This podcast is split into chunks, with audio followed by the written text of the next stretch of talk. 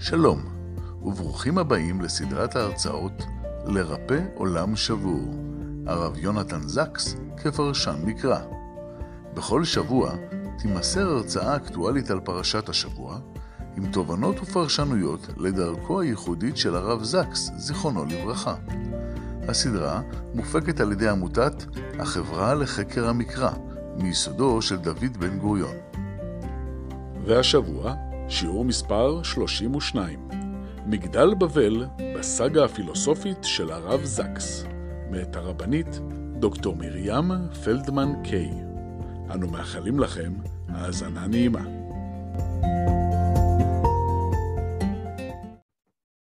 שלום לכולם, ערב טוב, כבוד גדול להיות כאן איתכם.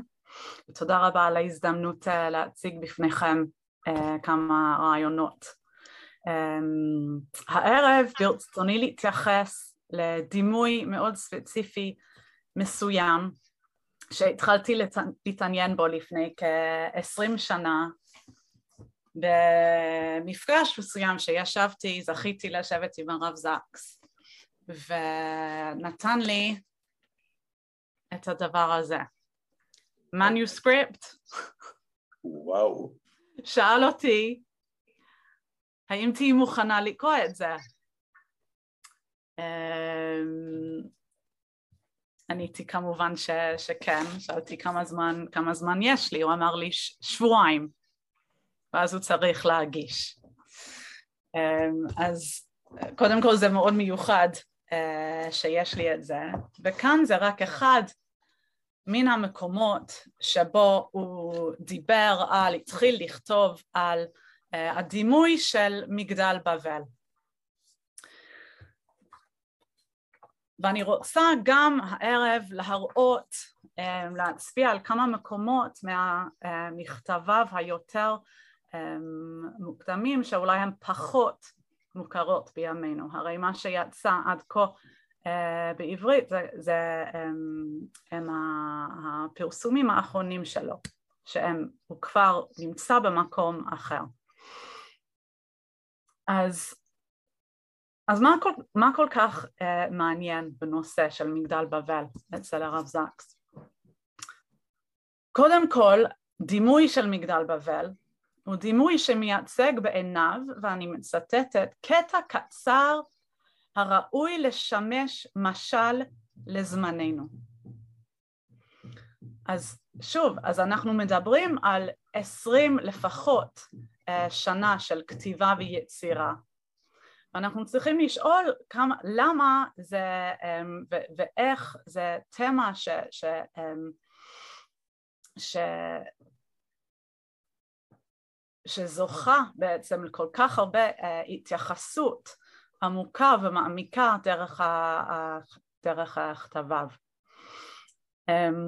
בכדי לענות על, ה, על השאלה הזאת, אה, אז קודם כל אני אעמיק בשאלה ואני רוצה לשאול אה, עוד יותר איך סיפור כה קצר אה, בתנ"ך יכול להוות לא דגם תיאולוגי כל כך חשובה.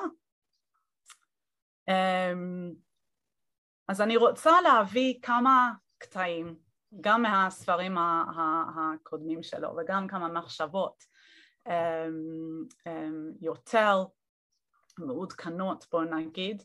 אמ, אני רוצה גם לומר להקדים ולומר שבשנת 2000-2001 כשכל העולם המערבי אבל לא רק התחלנו בעצם לפנות את תשומת ליבנו לעניין של הפונדמנטליזם דתי. וכאן אנחנו רואים איך שאני רואה את זה, שהוא שינה דעתו, שינה את, את היחס שלו, את היחסות שלו um, כלפי uh, דימוי מגדל בבל. וכאן זה רק חלק מהמחקר, תמצית uh, שאני מביאה בפניכם uh, הערב. אז קודם כל uh, אני אגיד ש, um, שסיפור מגדל בבל עבור הרב זקס הוא לא סיפור של רוע של מרד ושל חטא ושל עונש. הוא משנה את הפרמטרים ואנחנו נראה איך. אלא שהשוני שנוצר בסוף הסיפור עם התפזרות של בני אדם אמ, זה בעצם הדמות שמייצגת בשבילו מה שקורה בסוף, אנחנו נראה את זה כ, אמ, כרצון השם. כלומר, הפוך. זה לא אמור להיות משהו שמבוסס על, על חטא ועונש, אלא משהו, ואפשר לומר את זה הרבה פשוט, משהו חיובי, מצב יותר חיובי.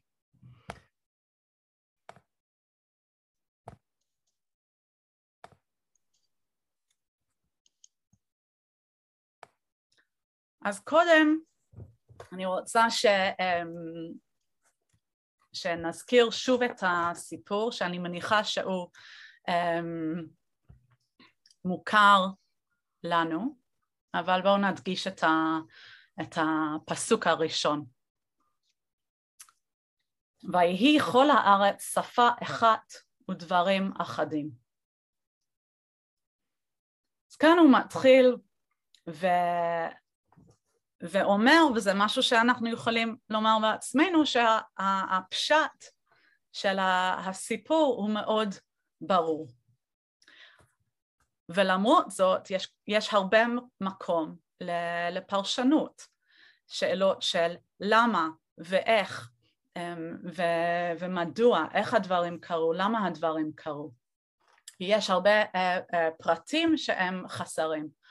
ואנחנו רואים בשפע של הפרשנויות שנוצרו אמ, אמ, גם מהמפרשים הקודמים יותר ועד לימינו אנחנו רואים עד כמה שה, שהמשל אה, מביא ועדיין אה, מציף את המחשבה היהודית של ימינו, מה זה, מה זה מביא ואיך הרב זקס אה, שימש בסיפור הזה בכדי להעביר לנו מסר, שהוא מסר אה, שמתנגד לפונדמנטליזם דתי וגם קורא לנו לכבד את האחר.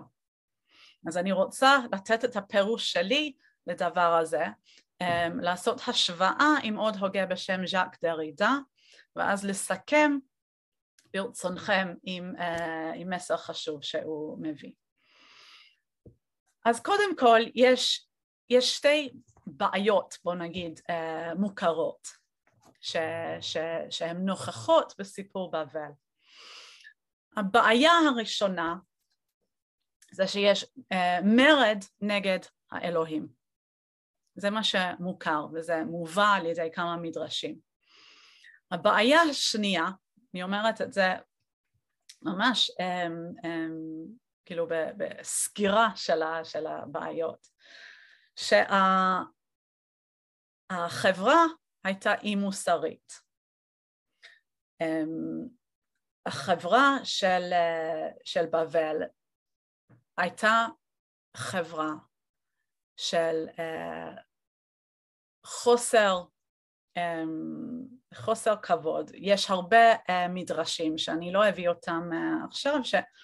שמספרים גם מבראשית רבה, גם אה, מפרקי דרבי אליעזר, אנחנו לומדים אה, יותר מאוחר מג'וסיפוס אפילו על כמה אה, דברים, סיפורים שהם העדיפו להרוג אחד את השני על פני, או הם העדיפו לעשות את זה ומאשר להעביר כלים, כלי, כלי בנייה אחד לשני.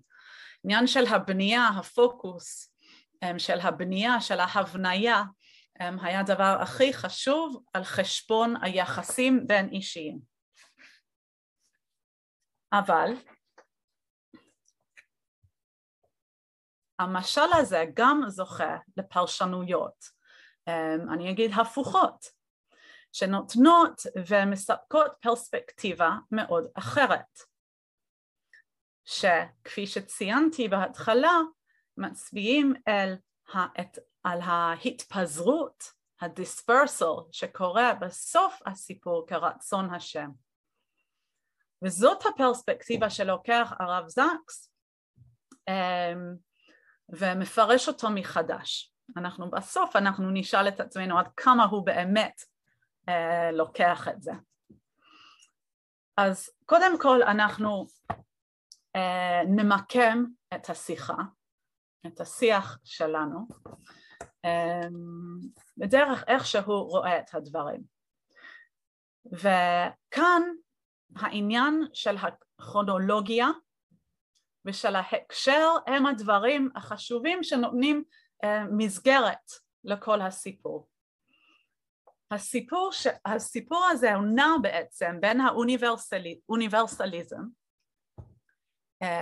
בריאת העולם בסיפור של נוח, ועובר לסיפור של um, בחירה אלוהית באברהם אבינו.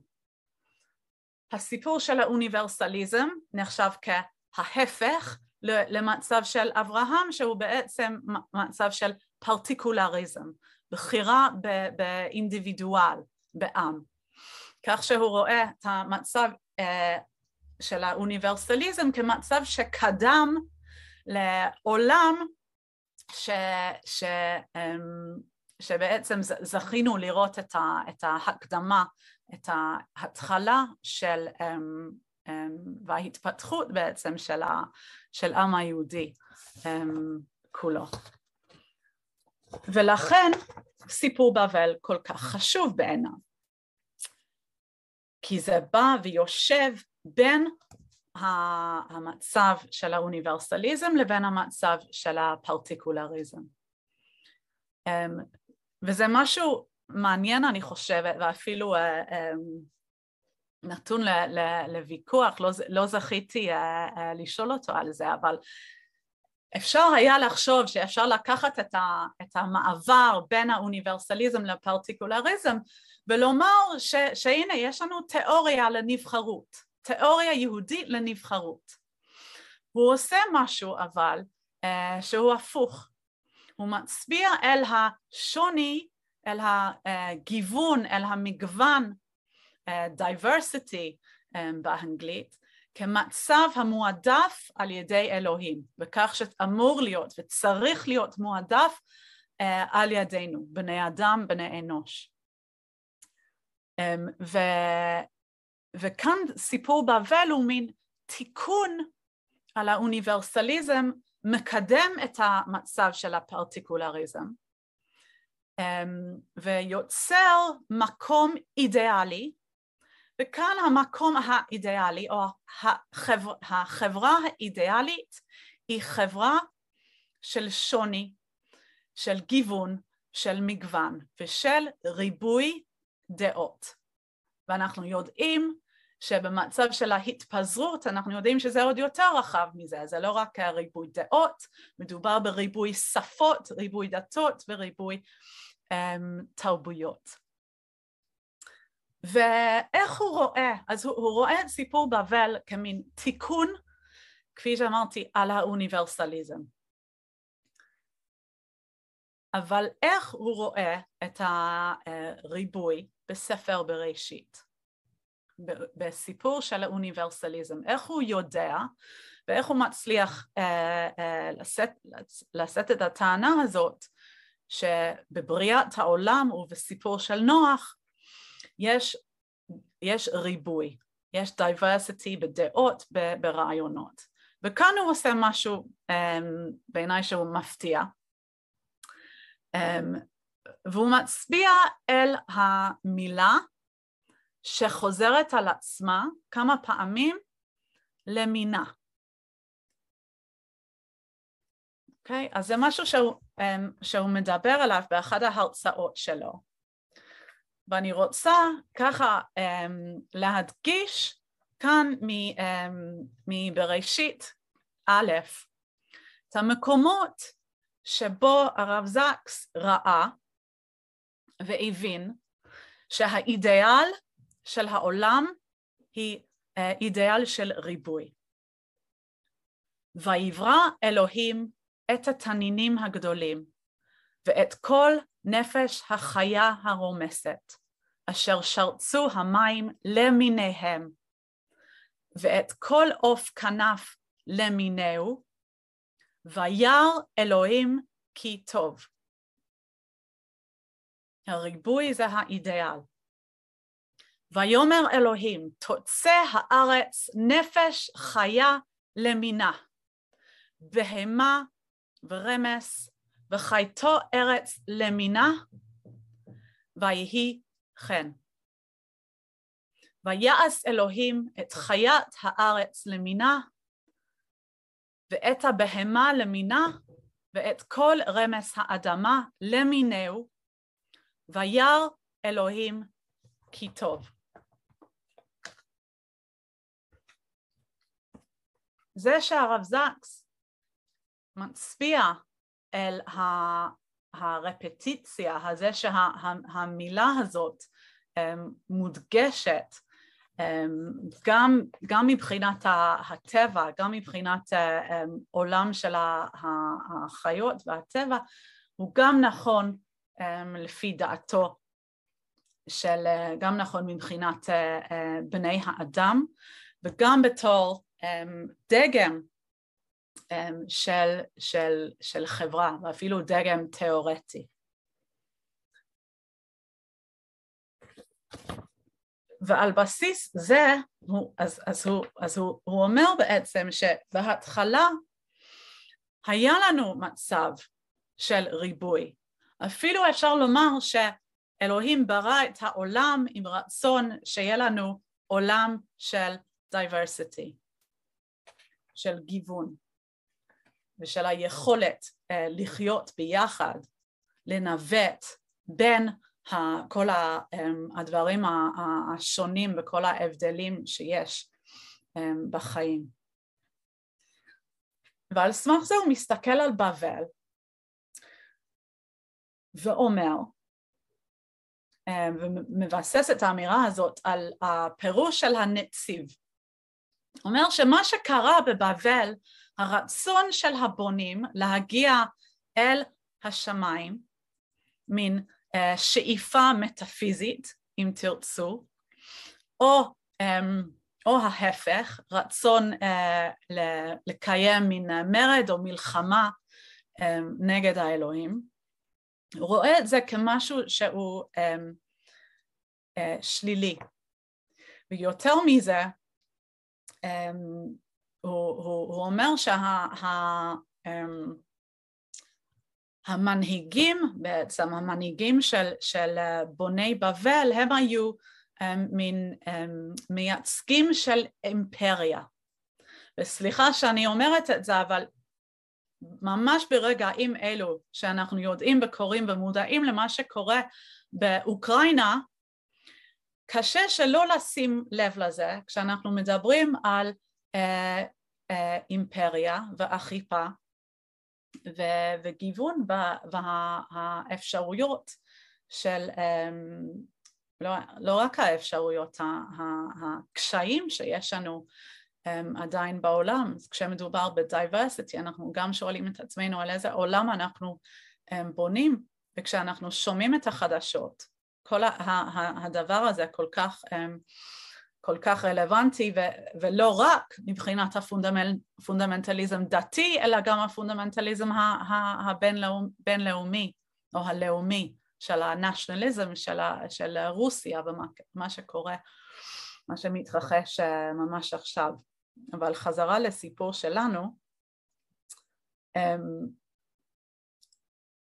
הבונים עצמם הם חיו מתחת מצב של oppression, של, של דיכוי של עבדות.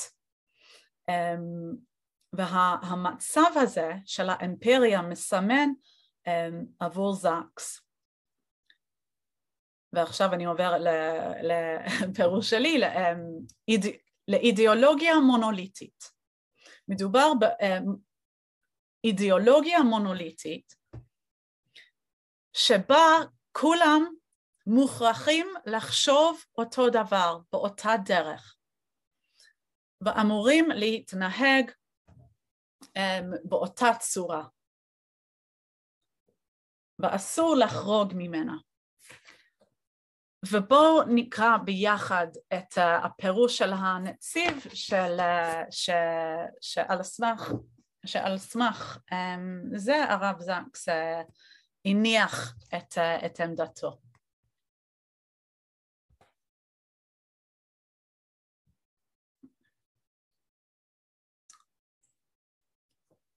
חששו שלא יצאו בני אדם מדעה זו, ויהיו במחשבה אחרת. על כן היו משגיחים שלא יצא איש מיישוב שלהם. אסור להם היה לצאת, לחשוב uh, אחרת, גם לצאת פיזית וגם לצאת uh, מנטלית, פסיכולוגית. ומי שסר מדברים אחדים שביניהם, היה משפטו לשרפה, כאשר עשו לאברהם אבינו. נמצא, היו דברים אחדים, כאן זה ציטוט כמובן מה, מהמקרא, שביניהם לרועץ, שהחליטו להרוג את מי שלא יחשוב כדעתם. מי שלא הסכים איתם, אנחנו יודעים מה קרה להם. Okay, אוקיי? וכאן יש גם uh, uh, uh, כמה uh, תמונות וציורים שמלווים אותנו הערב ואפשר גם um, um, לעיין בהם תוך כדי ולקרוא ממש כאן על, ה, um, על, ה, על הסבל. אז אם, אם, אם, אפילו אם היה מדובר בשאיפה מטאפיזית כלשהי, um, עדיין מדובר בסבל ואכיפה ודיכוי. ומדובר היה באמפיריה שמבטלת את כל חילוקי הדעות, וברור שגם את הדעות עצמן, אמפיריה של אכיפת דעה אחת על כולם. הרב זקס במקום מסוים תיאר את המצב הזה um, כהרייך השלישי the third Reich, שהוא גם מצב של uh, קיצונות, um, uh, של מצב, ש... מצב מאוד מאוד uh, uh, קיצוני. Uh, פרופסור שלום רוזנברג משווה את המצב לקומוניזם. בקומוניזם אנחנו גם רואים, מבינים, um, um, סיפור ש, שבו על, של אידיאולוגיה מונוליטית שעליה היו אמורים um, לוותר על הכל, על חשבון um, חירות האדם בחופשה של בני אדם, של בני אנושות כולו. מה שמעניין כאן זה שיש גם השוואה בין האימפריה של בבל לבין האימפריה של מצרים.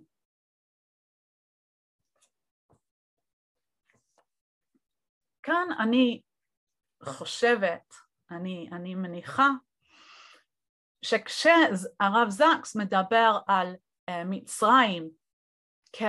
אימפריה עצמו, שאולי הוא היה, אולי הוא קרא את הקוראן.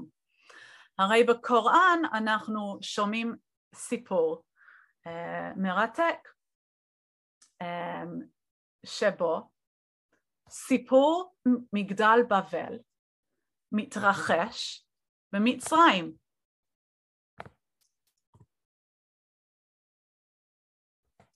והנה הציטוט הקצר מהקוראן, ויאמר פרעה. זה מאוד מעניין כי, כי, כי אתם, אתם תראו עוד, עוד שנייה שהמן מופיע. המן מופיע um, עם משה ועם פרעה במצרים, אוקיי? ויאמר פרעה לא ידעתי כי יש לכם אל מבלעדי ואתה המון, ואתה המן שרוף נא לי לבנים מחומר, ובנה לי מגדל למען אעלבו אל אלוהי משה. אז יש לנו כאן uh, ערבוב um, של uh, כרונולוגיות, של סיפורים, של זמנים, של מיקומים, um, אבל הדגם הוא אותו דבר, הניסיון לכפות מודל אחד של חיים ושל מחשבה על ריבוי שיש שקיים בעולם, שבא על חשבון חופש וחירות של כל בני אדם. וכאן מגיעה הטענה המרכזית של הרב זקס, שזה שההתפזרות שה, של בני האדם בסוף סיפור מגדל בבל לא היה עונש, אלא היה רצון השם. למה? כי אלוהים בעצם מפרק את המגדל בכדי ליצור את הריבוי. וכך שהוא, אמ, שאלוהים מחזיר, אותה, מחזיר את העולם לקדמותו, למצב של ריבוי ושוני.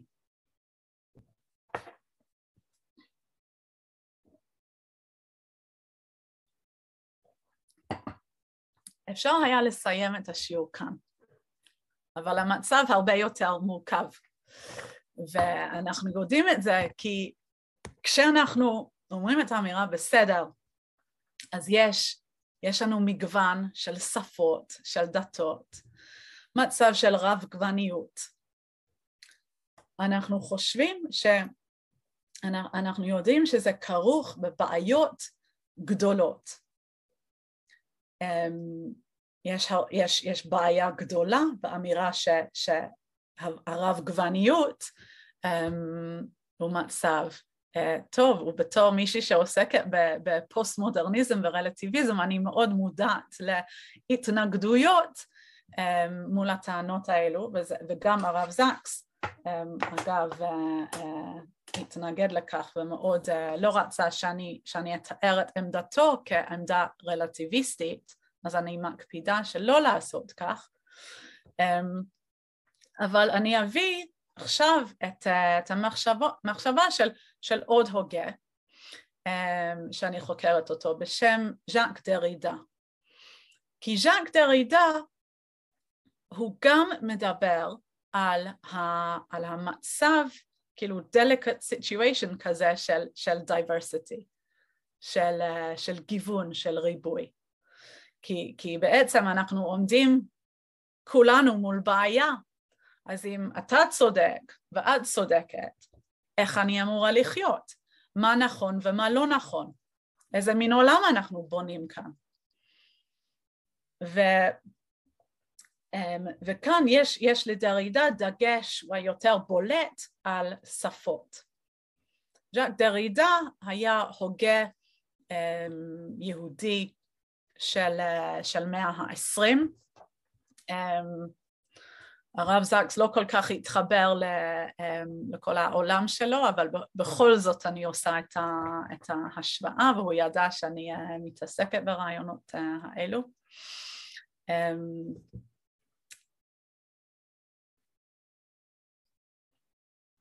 אז בואו נקרא מדרידה, זה מה, ש, מה, ש, מה שרציתי לומר זה אולי אה, אם הוא לא מוכר לכם, אולי מוכר לכם הדמות אה, אה, עמנואל לוינס, אמ, אז כן, אז, אז דרידה היה הוגה במקביל גם תלמיד של, של עמנואל לוינס ופיתח הרבה מן הרעיונות משלו. אוקיי, okay, אז אנחנו נראה מה, מה, איך, איך דרידה מתייחס אל סיפור מגדל בבל, שגם עבורו אה, מגדל בבל אה, אה, מהווה דגם מרכזי של המחשבה.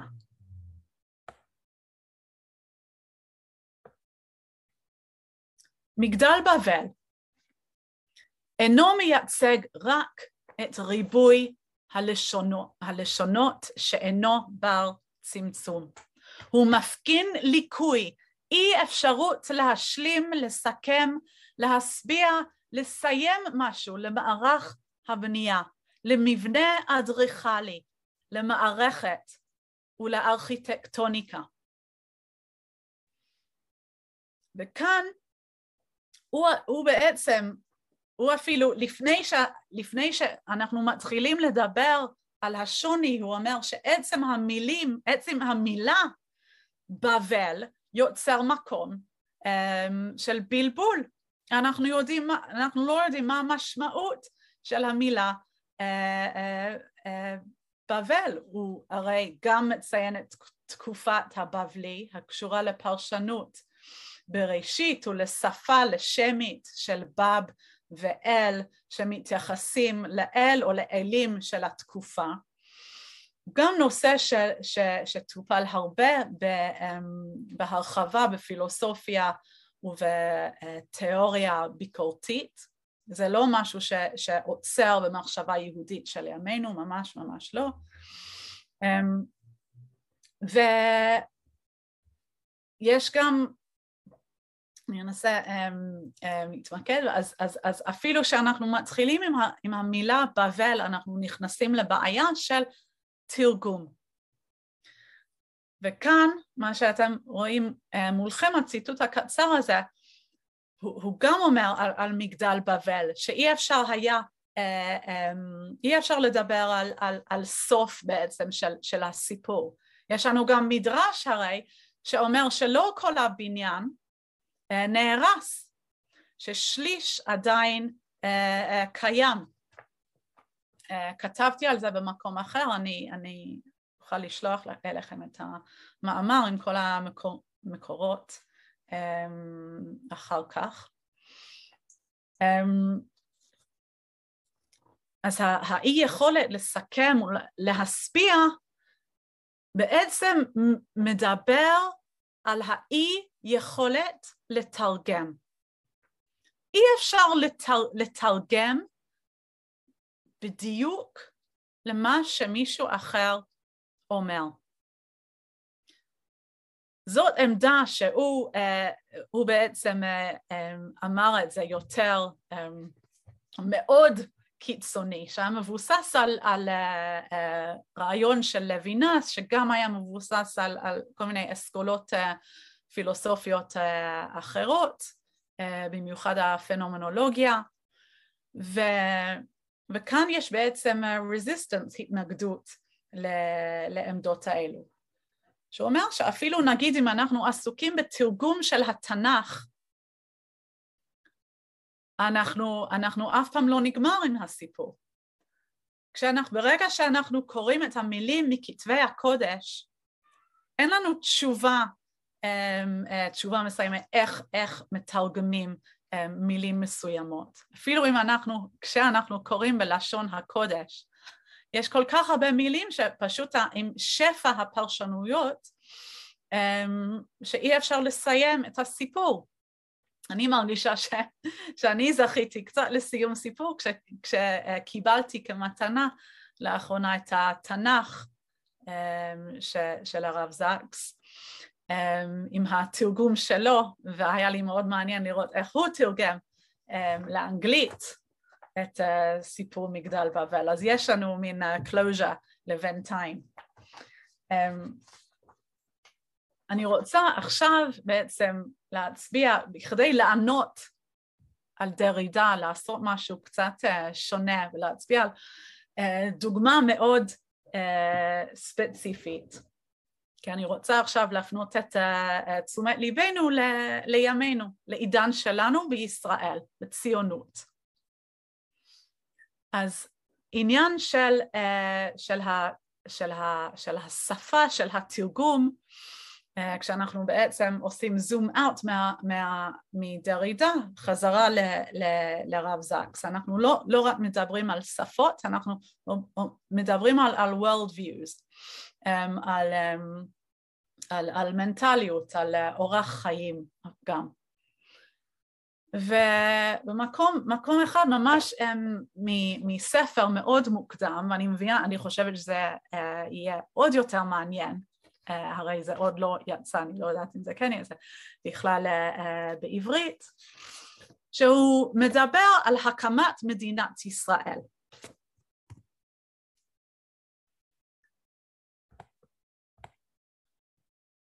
וכאן יש לנו uh, מכתב של דוד בן גוריון, אז אני יודעת ש... ש... שזה מגיע ל... ל... למקום הנכון, right audience uh, הערב. הוא, מדבר על, על אה, מגילת העצמאות. ויש כאן uh, ציטוט מתוך uh, ספרו One People משנת 1993 וכאן הוא מדבר גם על שפה וגם על היחסים בינינו בעם היהודי, ואיך אנחנו כעם היהודי יכולים או מצליחים או לא מצליחים להתמודד עם ההתנגשויות שבינינו.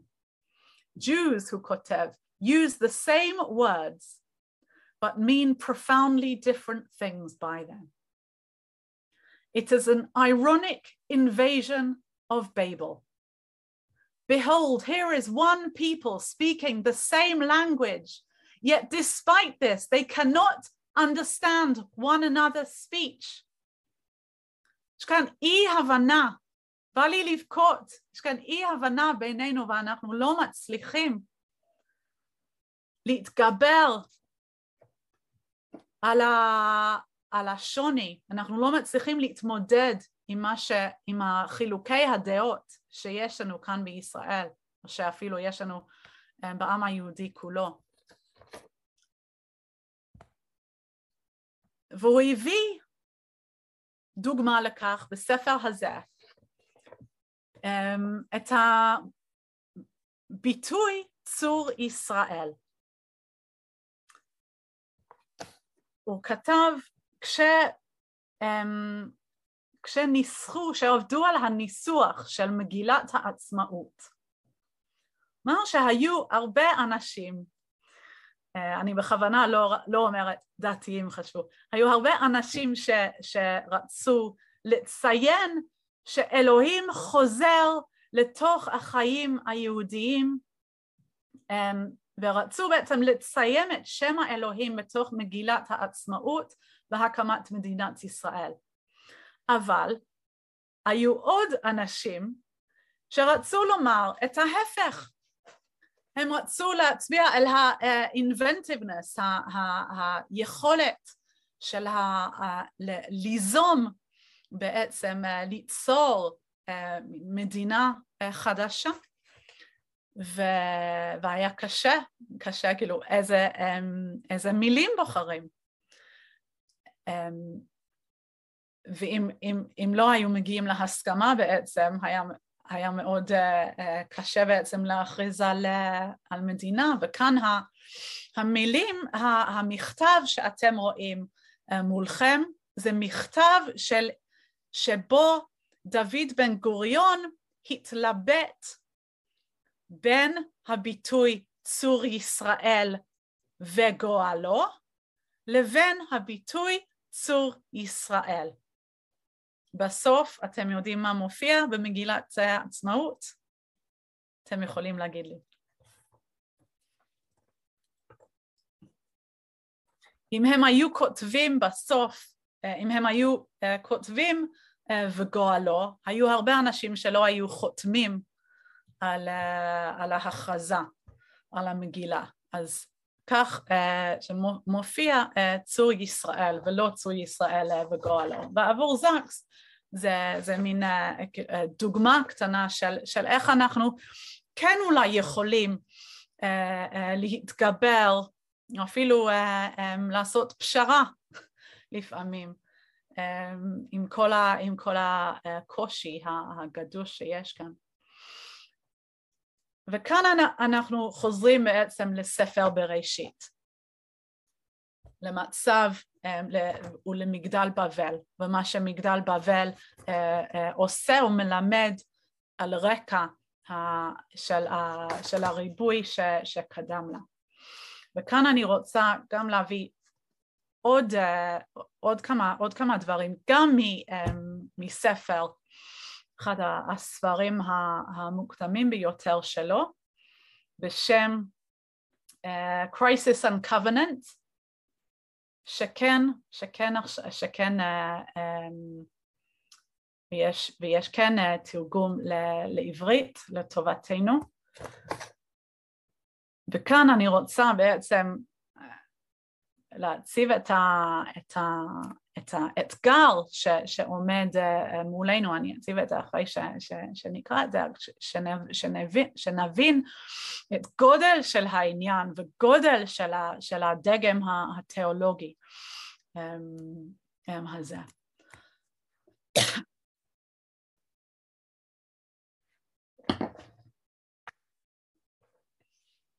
סמיכות הפרשיות בין סיפור מגדל בבל לבחירתו של אברהם מביאה לדעתי אחת מהאמיתות התיאולוגיות החשובות ביותר בעולם שלא נגאל, an unredeemed world, אין פתרונות סופיים, אין אוטופיות אוניברסליות. המגדל סמל נצחי לעולם שכולו עם אחד ושפה אחת. נגזר עליו שלא יקום, אף אם יישפך בשמו דם רב. וזה אולי סיום um, קצת קשה, קצת, uh, קצת קשה לסיים איתו, אבל אני רוצה בעצם לכוון את, ה, את, ה, את הדברים שלו ו, וכך שאנחנו um, um, מציבים את האתגר הזה, אנחנו באיזשהו מובן מחפשים מענה. אנחנו מחפשים בית, והוא, at the end of the day, בסוף היום, ראה את הבית, את המענה המשמעותית ביותר בישראל. ואני רוצה לסיים עם כמה מילים מההקדמה שכתב הרב זקס לתרגום לעברית של ספרו לרפא עולם שבור, to heal a fractured world. ועם זה אנחנו נסיים.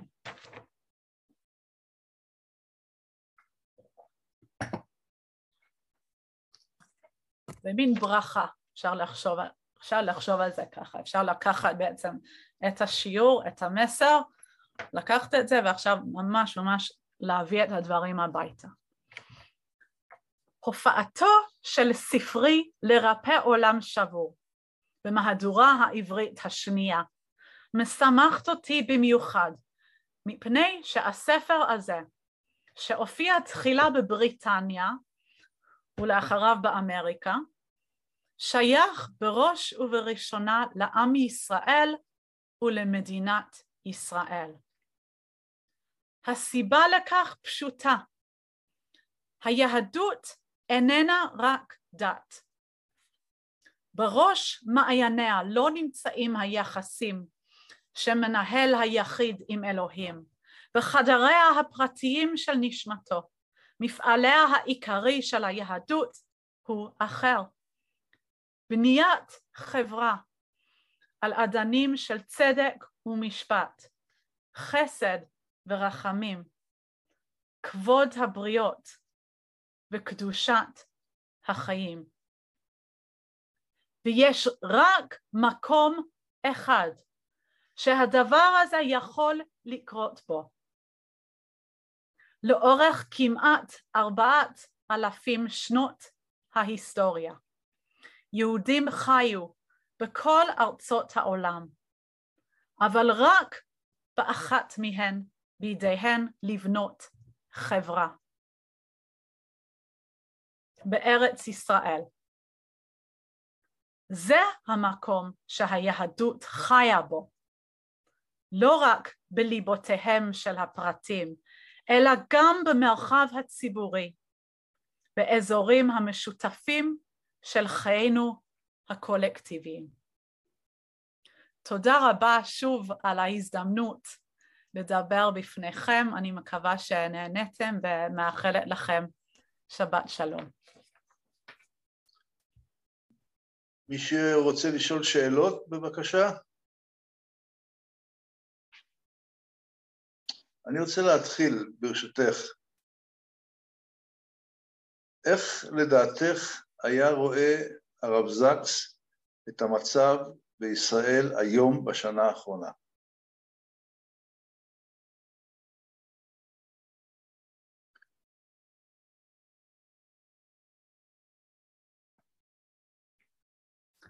אני, אני חושבת ש...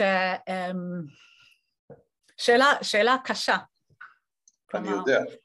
שאלה קשה. אמ, שאלה ש, שגם מאוד uh, היה מאתגר אותו, אבל גם שאלה, שאלה עם uh, תשובות, לא תשובה פשוטה, uh, תשובות פשוטות. הוא גם מאוד נהנה מהדיסקורס הציוני, עצם זה שיש uh, uh, um, דמוקרטיה כאן ש, שמאפשר לכאורה um, את הדעות השונות um, להתקיים זה מול זה. Um, מצד שני, אני יודעת uh, שהוא היה מאוד נסער במצב של השיח, באופן של השיח, באופן של ההתנהלות של, ה, של, ה, של המדינה. ואני לא חושבת שהוא היה אומר, כאילו רוצה בעצם להעביר מין מסר, לומר לכולם איך להתנהל, אני, חושב, אני חושבת שהוא באמת עמד בצד. אני אישית חושבת שהוא כן היה עולה לישראל עם, עם הזמן, אני חושבת שהוא, שהוא נטל חלק מאוד uh, uh, עמוק בחברה הישראלית, um, יחד עם כל הבעיות הגדולות שיש לנו כאן. החלום שלו היה, ושמעתי אותו, הוא רצה שגם הקהל החרדי בארץ ישראל התחבר לתורה שלו. ואני יודע מהיכרות אישית שיש הרבה חרדים שקוראים ולומדים את הספרים שלו ומחפשים תשובות ופתרונות לשאלות שיש להם. השאלה המעניינת לדעתי ולטעמי, היום כשיש כזה קיטוב, כשיש חמישים חמישים, האם הוא היה נותן איזושהי תשובה דווקא לאותה קבוצה של חרדים ששואלים את השאלות. איזו מין, איזו מין, סליחה, איזו מין שאלות, תרחיב קצת על למה הכוונה שלך. הם, הציבור החרדי היום, לדוגמה, לא לומד תנ"ך. ויש הרבה שזה מאוד מאוד מפריע להם. השאלה שלי, איך מביאים את התנ"ך בהתאם לרעיונות של הרב זקס לציבור החרדי? אז אמ, האמת שאני אבחר שלא לא להתייחס לעניין הסוציולוגי, אוקיי. Okay. אמ, אבל אני, אני כן אתייחס לעניין של, ה, אה, של איך שהוא, על, על האופן שבו הוא קרא את התנ"ך ובעצם לוקח מן הפשט, כאילו כן הוא נעזר כאן על, על, אה, והוא כן נעזר באופן כללי בפרשנויות, אמ, גם בספרות התלמודית והאגדה, ו... נכון. אבל הוא כן בונה טענות שלמות על בסיס uh, פשט של סיפורי תנ"ך. וזה משהו שאני, uh, שאלה שאני עסוקה בו ממש uh, uh, בימים אלו, כי אני חושבת שלפעמים uh, זה גם יכול um, לגרום למין, זה מקום עמדה מאוד אמביוולנטית. שאי אפשר לדעת לאן אתה הולך עם משהו. אז, אז רמזתי בהתחלה שאם סיפור של מגדל בבל, זה דווקא די מפתיע לומר שאנחנו הולכים אל מקום אה, של פרטיקולריזם שיותר סגור. הרי אה, הוא לא היה רוצה לומר, וכך אני באמת חושבת שישראלים של ימינו מבינים אותו, שהוא, שהוא um, um, um, מקרין uh, מסר גדול מתוך מבט יהודי קטן אל עולם מאוד גדול בתרבות מערבית מאוד uh, uh, ואני חושבת ש, שלפעמים כן הדברים שהוא עושה, הצעדים שהוא, uh, שהוא לוקח הם, uh, הם כן ויכוחיים, כלומר אפשר לקחת את סיפור מגדל בבל וכן לטעון את, ה- את ההפך, אבל מצד שני הוא ידע למה, שמה שהוא, יס, שהוא עשה הוא רדיקלי, נכון. והיה גאה בזה. כלומר, אם זה מביא אותנו למקום של, של כבוד השוני, לכבד את השוני, ולמסור את המסר הזה. אני לא אומרת, אני לא אומרת שהוא בעצם כתב על בבל בכדי לקדם מין עמדה פרגמטית של לכבד את האחר, אלא כבוד כתיאולוגיה, כפתיחות של הכרה באחר, ואנחנו כן רואים את זה באסכולות שונות אה, בפילוסופיה של אה, מאה העשרים אה, ועד לימינו, מאה העשרים ואחד. אמ, הייתי יכולה um, להמשיך, אני, אני כן, אני אביא, אביא עוד, עוד דוגמה בספרו בשותפות הגדולה, שאני מניחה שאתה מכיר, ישראל, um, יש לו פרק שם על, uh, על סוגיית צדיק ורע לו. Why do bad things happen to good people. Um, והוא, והוא לוקח את הספר בתנ"ך uh, ש, ש, שלוקחים uh, בכדי לדבר על, על הרוע, ספר איוב. והוא מנתח את ספר איוב אבל מה שהוא עושה עם ספר איוב, אולי בדומה לבבל זה, זה משהו אה, אה, הפוך. על רגל אחד אני לא יכולה אה, לסכם את זה, אבל הוא, הוא נותן בעצם תיאוריה שהוא אה, אה, נגד תאודיציה, כלומר נגד אה, אה, אה, אה, מענה נקייה אה, או מענה פשוטה ש, ש, שאלוהים הם, הם נותן. הוא, הוא מדבר על השואה, ועל השואה בעצם uh, מסתירה לנו או, או, או, או um, שמה לנו um, מחסום בפנינו, ש, שבו מאוד קשה לשאול את השאלה הזאת. אז, אז זה, זה, זה דוגמה של, של, של, של biblical theology. במקום אחר הוא גם, הוא מדבר על, אה, על, על הסוגיה של אה, אברהם, שרי, הגר וישמעאל אה, נכון. בספרו, לא זוכרת, אחד ה, גם אחד מהספרים הראשונים, Tradition in an Untraditional Age נראה לי, ו... ונותן קריאה מאוד רדיקלית על גירוש, אמ, גירוש הגר וגירוש ישמעאל, אומר שגם, אה, ש, שאלוהים גם אה, בירך את ישמעאל יחד עם יצחק, כאן אני הייתי טוענת שהוא גם ידע את ה... הוא ציטט מפרקי דרבי אליעזר שם, אבל גם רמז על סיפור בפרשנויות האסלאמיות על, על סיפור שבעצם מתרחש אחר כך עם מוחמד והוא קורא את זה, מחזיר את זה לתוך ספר בראשית ואומר שבעצם אנחנו, אנחנו um, כן חיים עם מצב של, um, של שוני ודייברסיטי ומנסה בעצם להביא את כל, ה, כל הדברים ביחד. אני חושבת שהקריאות התנ"כיות או המקראיות שלו הן לא פשוטות הן רדיקליות ולפעמים גם אה, מאוד אה, אה, מאתגרות, אבל זה הסיפור שלנו וזה מה שהוא השאיר לנו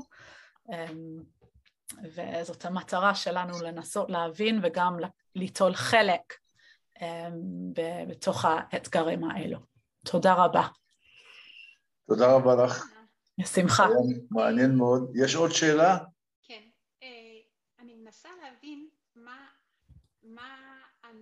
נקודה שבעצם ניסית להבהיר, כי ה-diversity זה, זה משהו בסיסי אצל הרב, אבל בפשט של סיפור בבל, אז זה די ברור שכאילו הקדוש ברוך הוא זה שמנע... אני לא יודעת אם, אם, אם זה רק אני, אבל אני לא שומעת אותך. סליחה, סליחה, את צודקת, את צודקת, את צודקת. בפשט של סיפור בבל, אה, זה די משתמע כאילו האחדות הייתה אפשרית, למרות שהיא נכפתה, אבל היא הייתה אפשרית והקדוש ברוך הוא זה שמנע אותה. אבל אם אני הבנתי אותך נכון, אז האחדות היא לא אפשרית מלכתחילה לפי הרב. זה אנטיתזה ל-humanity שלנו ולעולם כן. כפי אז שהוא יש נברא. אחדות, תודה על השאלה, יש אחדות ויש אחדות, יש אחדות אה, אה, טהורה או אחדות אה, אמיתית. אחידות, סליחה, יש- אמרתי לא נכון, לא אחדות, אחידות. אחידות. כן. אה, אוקיי. נכון, סליחה. אמ, אוקיי. אמ, אז יש גם אחידות אה, אה, מלאכותית, כלומר אי אפשר לדעת מה קורה בפנים, בתוך, ה, בתוך הסיפור. ו- וגם כן, אחידות גם קשור ל, ל- לאחדות. ויש יש עוד הרבה, אני, אני די צרודה האמת מן היום. אני לימדתי שלוש שעות אה, אחר הצהריים ועכשיו אני מתחילה להרגיש ש- שהקול שלי קצת אה, אה, הולך ומידרדר, אבל, אבל זה, זה כן, אני חושבת שזה אה, בעצם תלוי דורית איך, אה, איך, איך רואים את זה. אה, ויש יש גם עוד הרבה מקומות שאפשר היה אה, לדבר עליהם, להתייחס אליהם. אז תודה על השאלה. לא, אבל אני שואלת, כאילו, הוא בעצם מנסה להגיד שזה לא שהקדוש ברוך הוא מנע את האחידות הזאת ש, שנמרוד חתר אליה, אלא, או שבבבל חתרו אליה, אלא שכאילו זה משהו שהוא inherent, הוא, הוא בסיסי ב, ביצירה של הקדוש ברוך הוא את העולם, ושזה היה בלתי אפשרי מלכתחילה, זאת אומרת, הוא אפילו לא היה צריך להתערב, וזה היה קורה מעצמו, לכאורה, נכון? אה, אפשר, אפשר לומר את זה כך. אבל שוב, יש, יש הרבה מקומות שבו, אה, שבו הוא, הוא, הוא דיבר על הנושא, אז אני, כאילו מה שהבאתי זה, כפי שאמרתי בהתחלה, אה, תמצית אחד, ו- וכדאי באמת אה, אמ, אמ, לעיין בכמה מהמקומות. אז תודה. אמ, תודה רבה. תודה רבה לכולם. תודה שבאתם.